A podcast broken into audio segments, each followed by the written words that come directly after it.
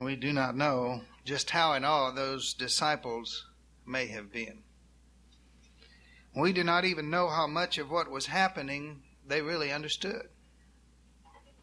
What we do know is that looking back 2,000 years later, the time they spent on that hillside with the Master changed the course of history.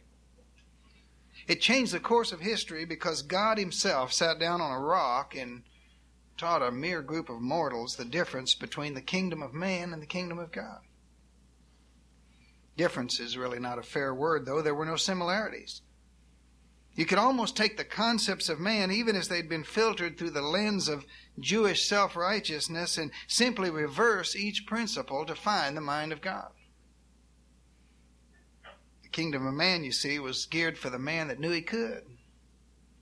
The kingdom of God was geared for the man who knew he couldn't. The kingdom of God was designed for the aggressor, the happy, the arrogant, the achiever, the performer The kingdom of God was designed for the meek, the lowly, the mourner, the persecuted, the searcher. Everything man had always taught himself about success was scrapped on that hillside in favor of a new way of life, a, a way of life man could not even achieve without a miracle. That miracle proved to be the indwelling Spirit who would come to live in man and do through man what man himself could not do. Now, had you and I been with that group on that hillside, I don't know what we would have thought. But I can imagine this amazing man who, who claimed to be more than man was talking about things like adultery of the mind and murder of the heart and singleness of the eye. But more than that, he, just as he seemed to capture their imaginations with these diverse precepts, he stopped and he looked them straight in the eye and began to talk about prayer. Now, prayer to the Jew was a big thing, but not the kind of prayer he was talking about. Because in a few short sentences, Jesus sentenced to oblivion all of the arrogant, self focusing prayers of the Pharisees, and he introduced a new formula for conversing with God. It, it, was a formula so revolutionary it was likely to be rejected, ignored, or disputed at best.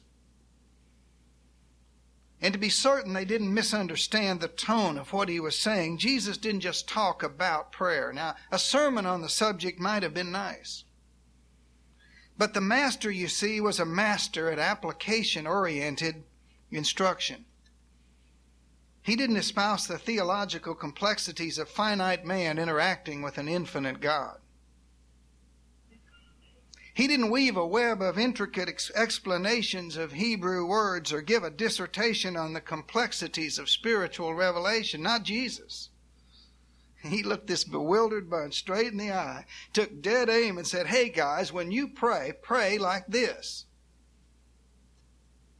And it's that pray like this that we've been looking at these past few weeks. Our purpose in today's lesson will be to wrap up that study by, first of all, taking an aerial photograph of the whole landscape of Jesus' magnificent pattern of prayer, and then to finally fine tune the focus of our spiritual eyes on his magnificent conclusion. So, our title, very simply, Forever Amen. And uh, it'll be in three parts the prayer, the praise, and the postscript. First, the prayer. As we've already noted, the prayer itself was a model of the incredible difference between the mind of God and the mind of man. The mind of God, you see, focuses on character and on eternity. The mind of man focuses on experience and on circumstance. The mind of God focuses on the things of the Spirit, the mind of man on the things that are temporal. The heart of God beats for internal transformation regardless of cost. The heart of man beats for external comfort and emotional pleasure. And so it is with prayer.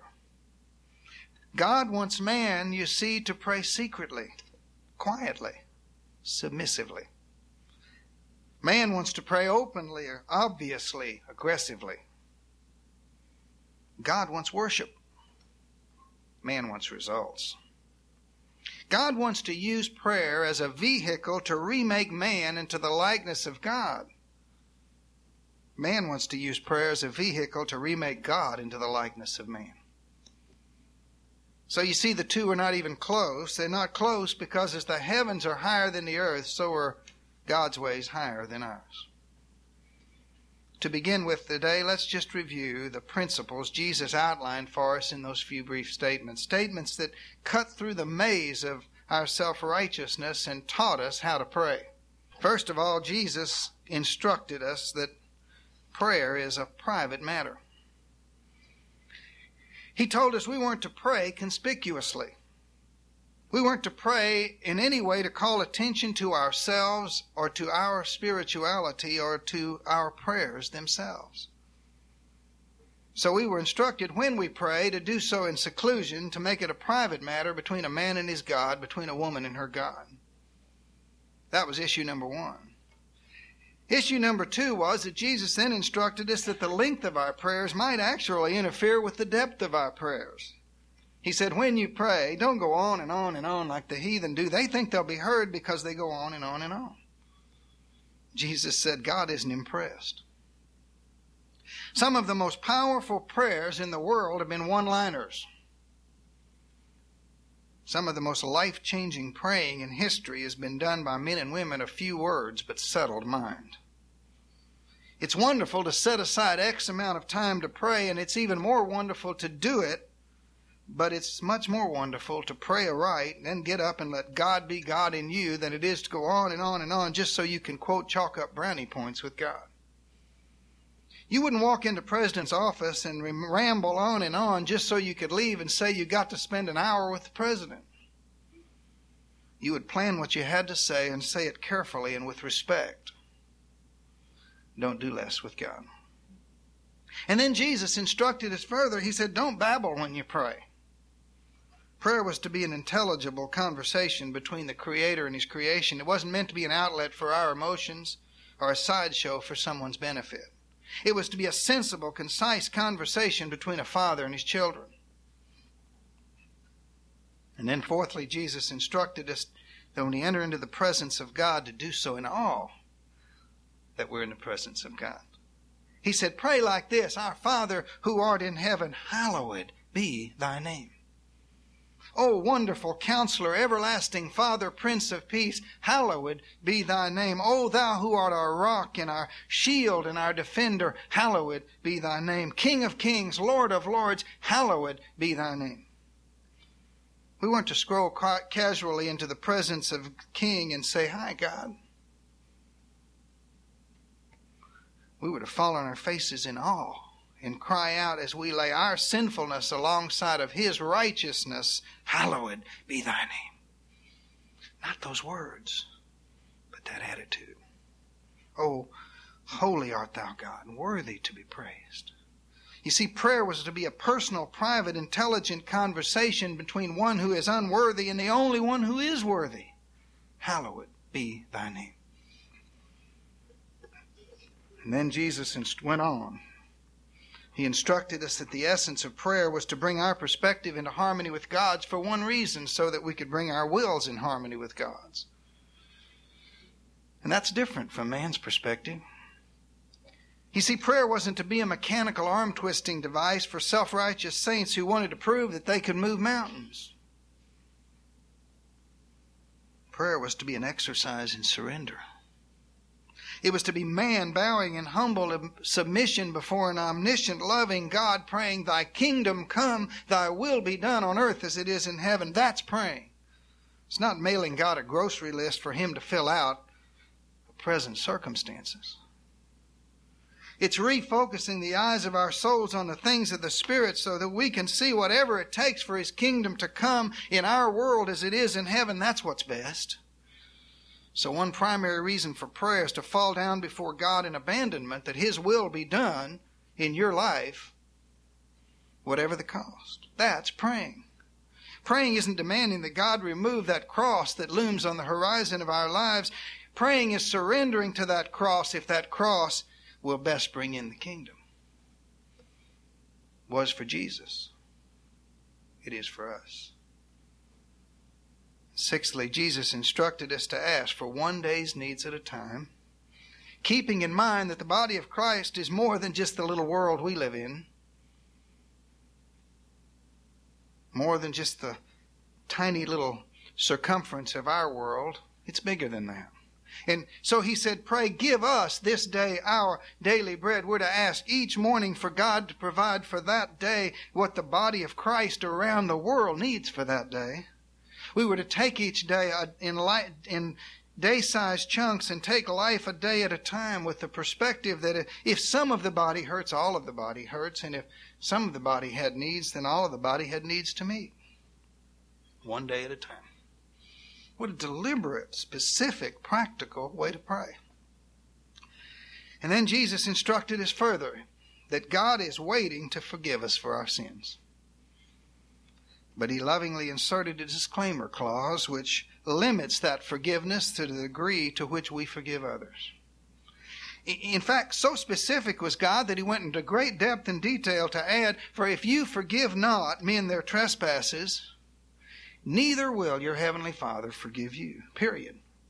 End of statement. Finally, Jesus instructed us to ask Him to guide us lovingly as a shepherd carries his sheep, to guide us into and through the tests and trials of life, carefully protecting us from falling into the clutches of the evil one. We would acknowledge that no test would be ever befall us that such as is common to man, but God is faithful. He would never allow the test to exceed the way of escape. And the way of escape? The all powerful, all victorious Word of God hidden on the tablets of our hearts. That's the way of escape. So Jesus said, when you pray, pray like that. And then, with all the skill of a master surgeon, we, he wove into the pattern an anthem of praise that lifts hearts to the holy and causes finite eyes to behold that which is infinite. He says, Once you've prayed, praise like this Thine is the kingdom. Father, everything on this earth is yours. You made it. Thine is the kingdom. Father, everything on this earth is yours. You saved us. Father, thine is the kingdom. Every born again child is yours by virtue of choice as well. Thine is the kingdom. You made us, you saved us, you can do with us as you choose. Thine is the kingdom. Praise Him for it. And Father, thine is the power. You have the might to go with the right. You not only own it all, you possess the power to control it all. Thine is the power. Thine is the power in creation. Thine is the power among the elements. Thine is the power among the nations. Thine is the power through your word. Thine is the power in the lives of your people. Thine is the power. Whatever you choose to do, you can. Whatever you say you'll do is done. Thine is the power. And dear Father, therefore, thine is the glory. The glory belongs to you. All of eternity will be spent basking in your glory, inhaling your nature, receiving your character, and all of eternity will be spent returning that glory by glorifying your name. Thine is the glory. In other words, the more we learn of who God is, the more there is to praise Him for. The more we come to praise Him, the greater our capacity to experience more of who He is, the greater of our capacity to shout, Thine is the glory. What a God we have. His is the kingdom. His is the power. His is the glory. All praise, all honor, all glory belongs to Him. And beloved, it always will. Because you see, His is the kingdom, and His is the power, and His is the glory forever. His kingdom, you see, will never end. Psalm 10:16 tells us it won't. It says the Lord is king forever and ever. Psalm 146 says it won't. It says the Lord shall reign forever, even thy God, O Zion, unto all generations praise ye the Lord His kingdom will never end. Hebrews 1 8 says it won't. It says, But unto the Son he saith, Thy throne, O God, is forever and ever. A scepter of righteousness is the scepter of thy kingdom. His kingdom will never end. Revelation 11 15 says it won't. It says, And the seventh angel sounded, and, and there were great voices in heaven saying, The kingdoms of this world, uh, that come the kingdoms of our Lord and of his Christ, and he shall reign forever and ever. You see, His is the kingdom forever. We ought to shout it. We ought to get so excited at the thought of it. Kings, princes, presidents, prime ministers, they try to maintain their little kingdoms for a season. For some, a season's two years. For some, it's four. For some, it's 20. For a few, their kingdoms last a lifetime or until the winds of adversity blow against it and their reigns may topple. But our king will reign forever. Were eternity to be measurable, and it's not. 10 trillion times 10 trillion years from now, God will still be on his throne. All of life will bow before him. Nature will be in harmony with his plan and his purpose. The lion will lie down with the lamb. Sin will be gone. Sorrow will be gone. Sickness will be gone. Sadness will be gone. And all of mankind will bow in submission to the king. And those kings and kingdoms who shook their fist, fist in his face and dared an omnipotent God to test his strength, where will they be? Beloved, we won't even remember their names. Even the memory of their kingdoms will have evaporated. Satan will have been banished into his eternal imprisonment, and those who shook their fist in the face of God will be weeping and wailing in a literal torture chamber of everlasting punishment where the fire is never quenched and the worm never dies. But God, He will be reigning, beloved. The king will be on his throne in the kingdom because His is the kingdom forever. And beloved, his is the power forever too. Psalm 66 7 says it is. It says, He ruleth by his power forever. His eyes behold the nations, let not the rebellious exalt themselves. That means this. It means when this earth as we know it has ceased to be, and when the forces that are wrestling for control of the universe have long since vanished into nothing, an entire eternity from now, if you will, Satan will be gone, his power remembered no more, but the arm of our God will not have been shortened, and the might of our God not diminished one iota. The power of God is the constant, unchanging force that sustains our world and all that's in it, and He will never lose His power. His is the power forever. And his is the glory forever too. That's what the psalmist wrote in Psalm 104, verse 31. He said, The glory of the Lord shall endure forever. Romans 11:36 Paul said for of him and through him and to him are all things to whom be glory forever. That's what Peter meant when he wrote in 1 Peter 3:18 but grow in grace and the knowledge of our Lord and Savior Jesus Christ to him be glory now and forever. His is the glory forever. The very purpose of eternity is to give man the opportunity to do what he was created to do, to freely receive the glory of God and freely return the glory of God without the reservations of the flesh. God created time as a parenthesis for the benefit of demonstrating His glory to man, but once the curtain of time has been lifted and the unending, unchanging drama of eternity begun, the constraints of time will be gone and you and I will experience both the quality and quantity of that existence known as eternal life. A life designed to fully reveal the holiness of our God. Because His is the glory forever and forever and forever. His is the kingdom, His is the power, His is the glory. That's what the writer of Jude meant in verse 25 when he wrote, To the only wise God, our Savior, be glory and majesty, dominion and power, now and ever. Amen. It means that because God is who He is, He owns the right to all of life. It means because God is who He is, He owns the might to exercise that right.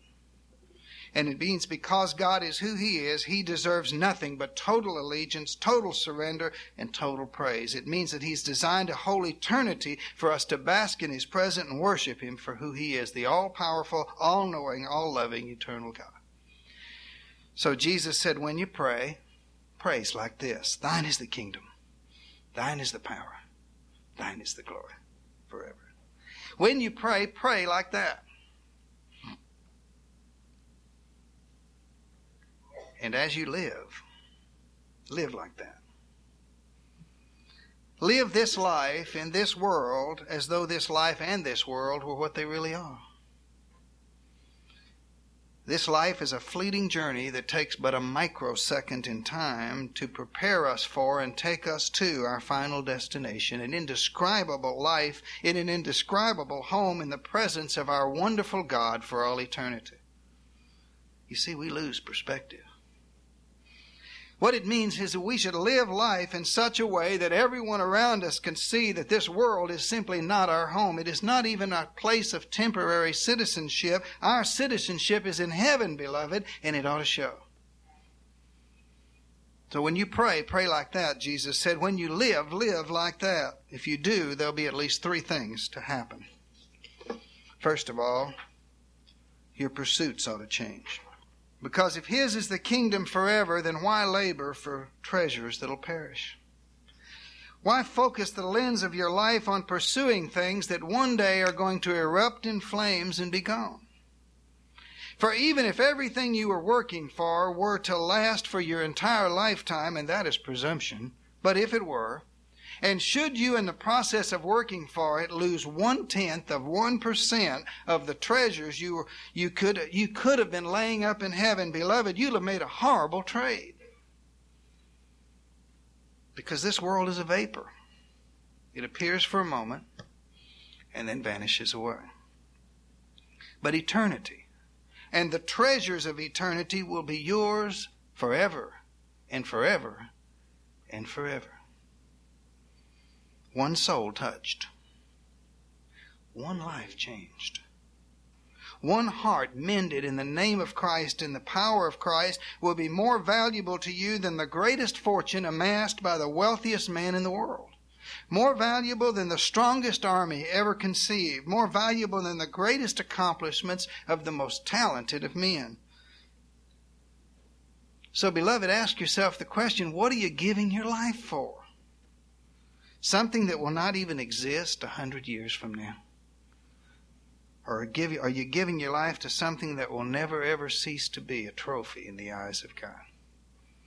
If you pray the way Jesus prayed and you live the way Jesus lived, your pursuits ought to change.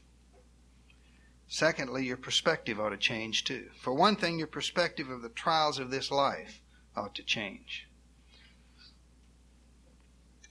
They ought to be seen for what they are heavenly sandpaper, taking off the rough edges that just don't belong in eternity, preparing us for a kind of glory that only those that have the mind of Christ can enjoy.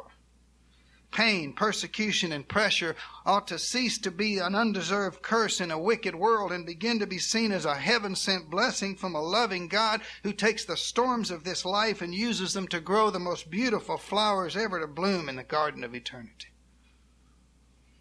how per, your perspective of life's trials ought to change if His is the kingdom forever. Your perspective of evangelism ought to change, beloved.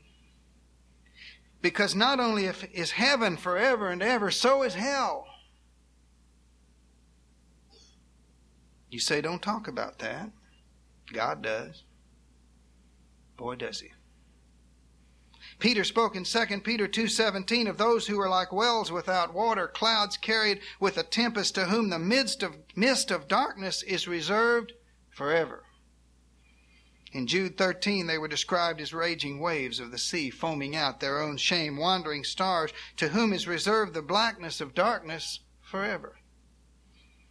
Revelation 11:15 spells out the endlessness of an eternal hell when it says and the devil that deceived them was cast into the lake of fire and brimstone where the beast and false prophet are and they shall be tormented day and night forever and ever and ever.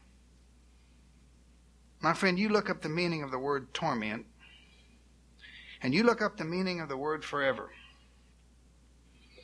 and then you meditate on that passage and do a study of Mark 9, 43 through 49, and then you tell me how you and I can live with, live by, work with, walk by men and women, boys and girls, every day who have never entered into a right relationship with God and remain quiet. Hell is eternal. Hell is real. And hell is forever. For everyone who does not know Jesus Christ as Savior. His is the kingdom and His is the power and His is the glory forever. And worshiping Him that way ought to change our perspective of evangelism. And finally, that forever in that prayer ought to change the way we praise. Because if His is the kingdom and the power and the glory forever, you and I have a lot to praise Him for, even if our worlds are falling apart. Beside a hospital bed, at a graveside, in the midst of a crisis, in the depths of deep misunderstandings, even then we have enough reason to praise God, to organize our own personal choir and go out on the street and sing songs of victory until the Lord returns. Sure, the pain is real. But, beloved, the reality of an eternity with no pain is why we sing. Sure, the struggle's hard. But, beloved, in eternity with no sin is why we sing. Sure, the labor's hard and the laborers are few, but in eternity at the feet of Jesus, that's why we sing. And beloved, the times when the sky overhead is the blackest is the greatest time of all to sing. Because you and I have a melody written on the tablets of our hearts that derives its harmony from the spiritual blessings that echo from the very strains of the enemy's taunts. The deeper the valley, the sweeter the music the darker the sky, the richer the sounds. And Christians were designed for praise. We were designed to glorify our God night and day, day and night, until He comes again. And the more we know we need Him, the more we ought to want to praise Him. And now we know how to praise Him. We can move through our days making melody in our hearts to the Lord, singing, Thine is the kingdom, Thine is the power, and Thine is the glory. And more than that, Thine is the kingdom forever. And Thine is the power forever. And Thine is the glory forever and forever and forever. Amen? Amen. Let's pray. Our gracious God, Thine is the kingdom. Thine is the power. Thine is the glory forever. May we learn to pray like that. And may we learn to live like that. In Jesus' name. Amen.